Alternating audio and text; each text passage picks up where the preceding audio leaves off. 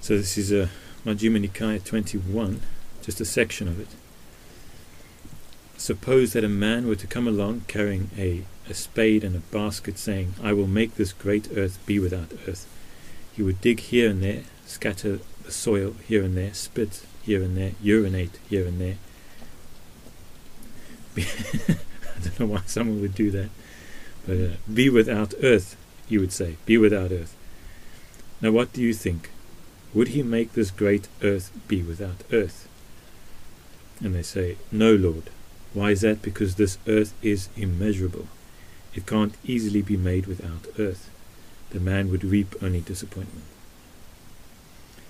And then, in the same way, there are these five aspects of speech by which others may address you timely or untimely, true or false, gentle or harsh, beneficial or unbeneficial, with a mind of friendliness or hate, and in that's five. In any event, you should train yourselves.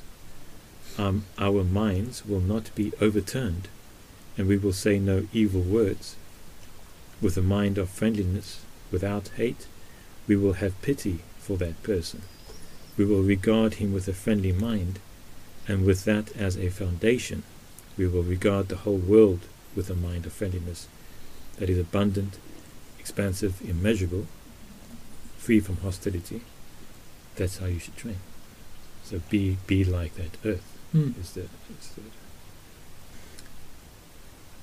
so I think the question was how to be like that earth. Is that a question? Yeah, so like the, the composure should be measurable to the point where whichever way whoever addresses one, The, the mind, should be. the mind should be immeasurable. Mm, mm, It's not just a question of you doing the composure. mhm, You do the composure that then sets the mind up, mhm. so to speak, makes it turn away from things, makes it immeasurable by things, but you don't have direct access to the mind. You can't just make it immeasurable. Mm. So that's the whole um, first jhana practice that we spoke before. Um,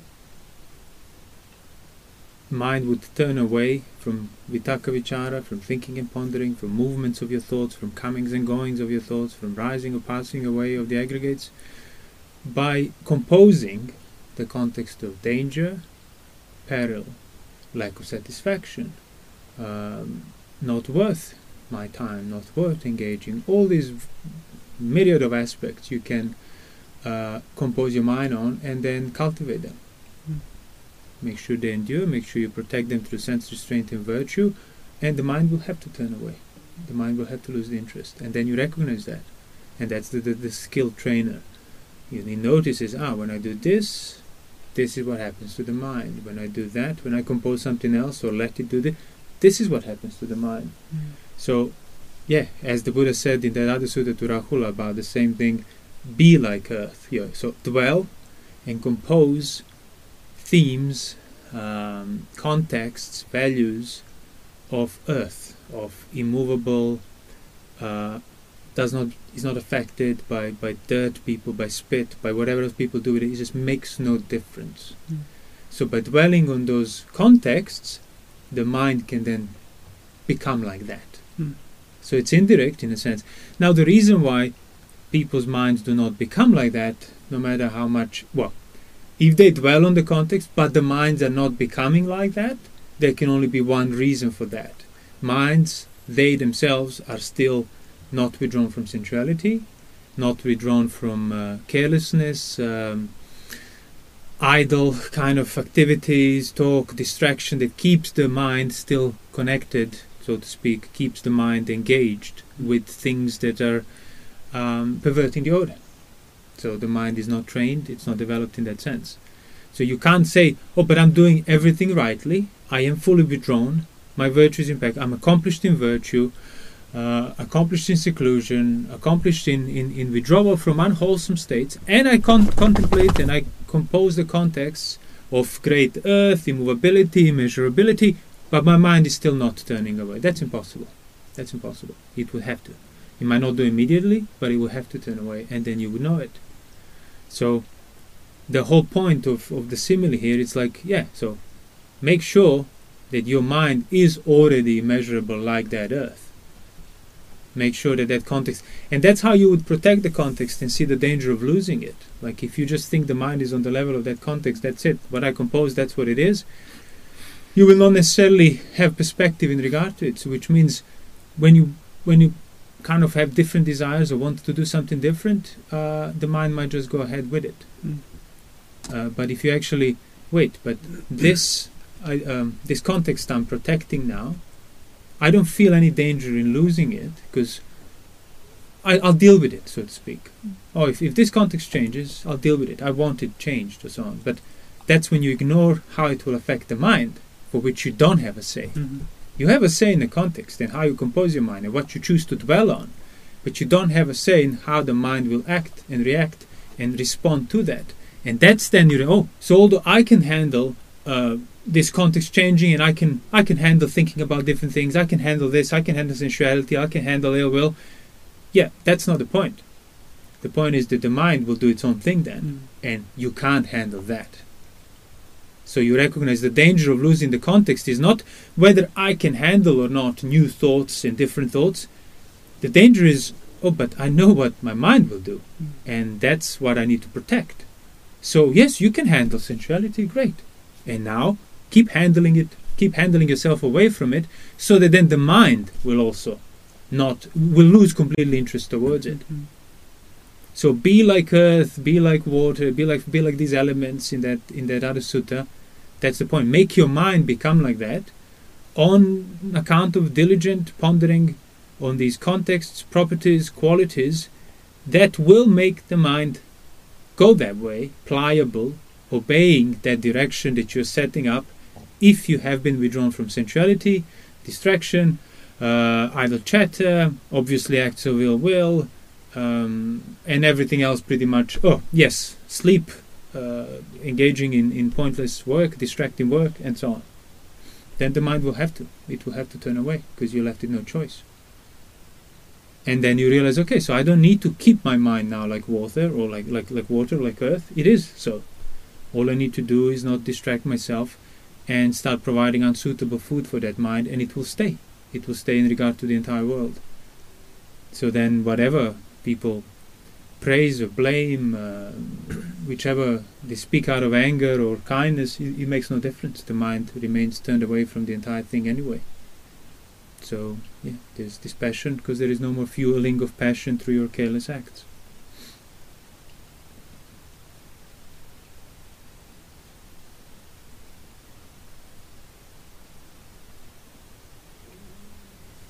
So, so in terms of that, that su- that other sutta, the Rahula, when he's Mm. instructing Rahula about, uh, well, be like earth, and it has that Pali word sama there. Mm. So it's like tune into earth, you know, Yeah. or balance that. Yeah. Well, that's what composure is. Yeah. That's what samadhi is. It's tuning of the context rightly, attending to it rightly. And what what is the measure of the tune? In light of what I just said, what would be the measure of oh, I this is the right tune now? Dispassion. Not being affected by what's happening, basically. The You- mind not being affected. Exactly, the mind being turned away. Mhm. You start recognizing that. You see that by doing that sama rightly, composing it rightly, practicing samadhi rightly, i.e., establishing that context, so not on the level of abstract ideas, and certainly not on the level of physical sensation watching, but find a balance between the two, for lack of a better word, and then gotta be patient with it and see. You know, you, you, you try to tu- tune a, a, a string instrument. If you're just hitting the strings and not waiting for the feedback of the sound, how do you know whether to tighten or to loosen? So the feedback here, it's is mind turning away from the entire image, from the entire experience, from thinking and pondering. And then, yeah, exactly, yeah, dispassion and so on, that would be the result of the mind turned away. In other words, you would have then the same thoughts, they would be inducive of passion or ill will before, now the same thoughts are there, but there is no passion or ill will, because the mind is not there with them, so to speak. And that's that sama aspect. the, the, the tuning. So it's not that you tune the mind directly, but you tune the context appropriately, establish it, make sure it endures, protect it on the basis of virtue and guarding on the sense doors, and the mind is turning away. That's why that element of faith is necessary as well in the beginning, because you don't have an immediate feedback. And you know how you feel is certainly not a reliable feedback. Oh, I feel great. This must be right. Oh, I feel bad. This might be wrong. Not necessarily.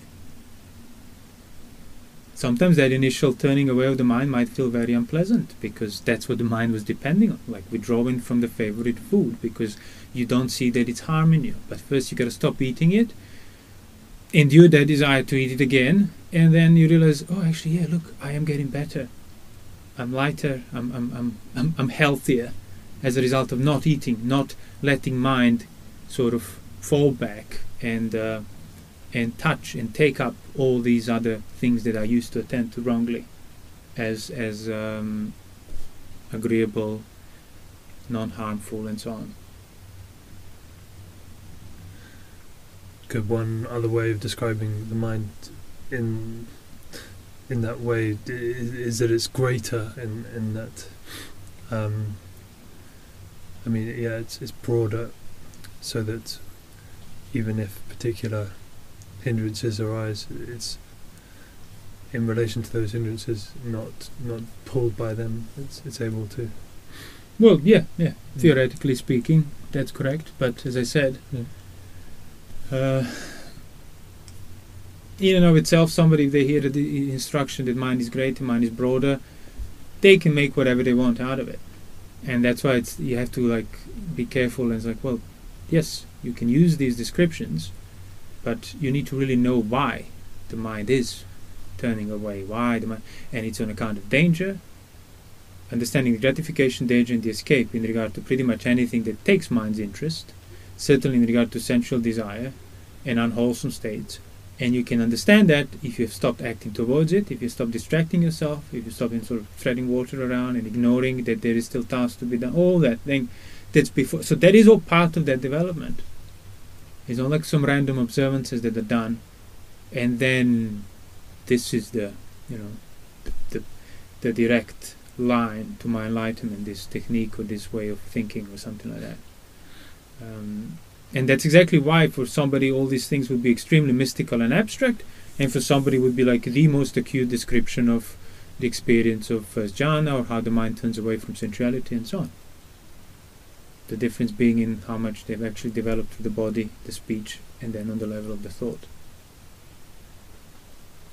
So we're back to what we said before. So if if you hear an instruction it's oh wow that sounds interesting okay then find out more from that person or if they said anything else as how you arrive at it. Yes there is this pleasure when the mind is withdrawn and it's it's magical and it's just immeasurable mind and, and, and it's just the absolute bliss. Okay so how do I do it?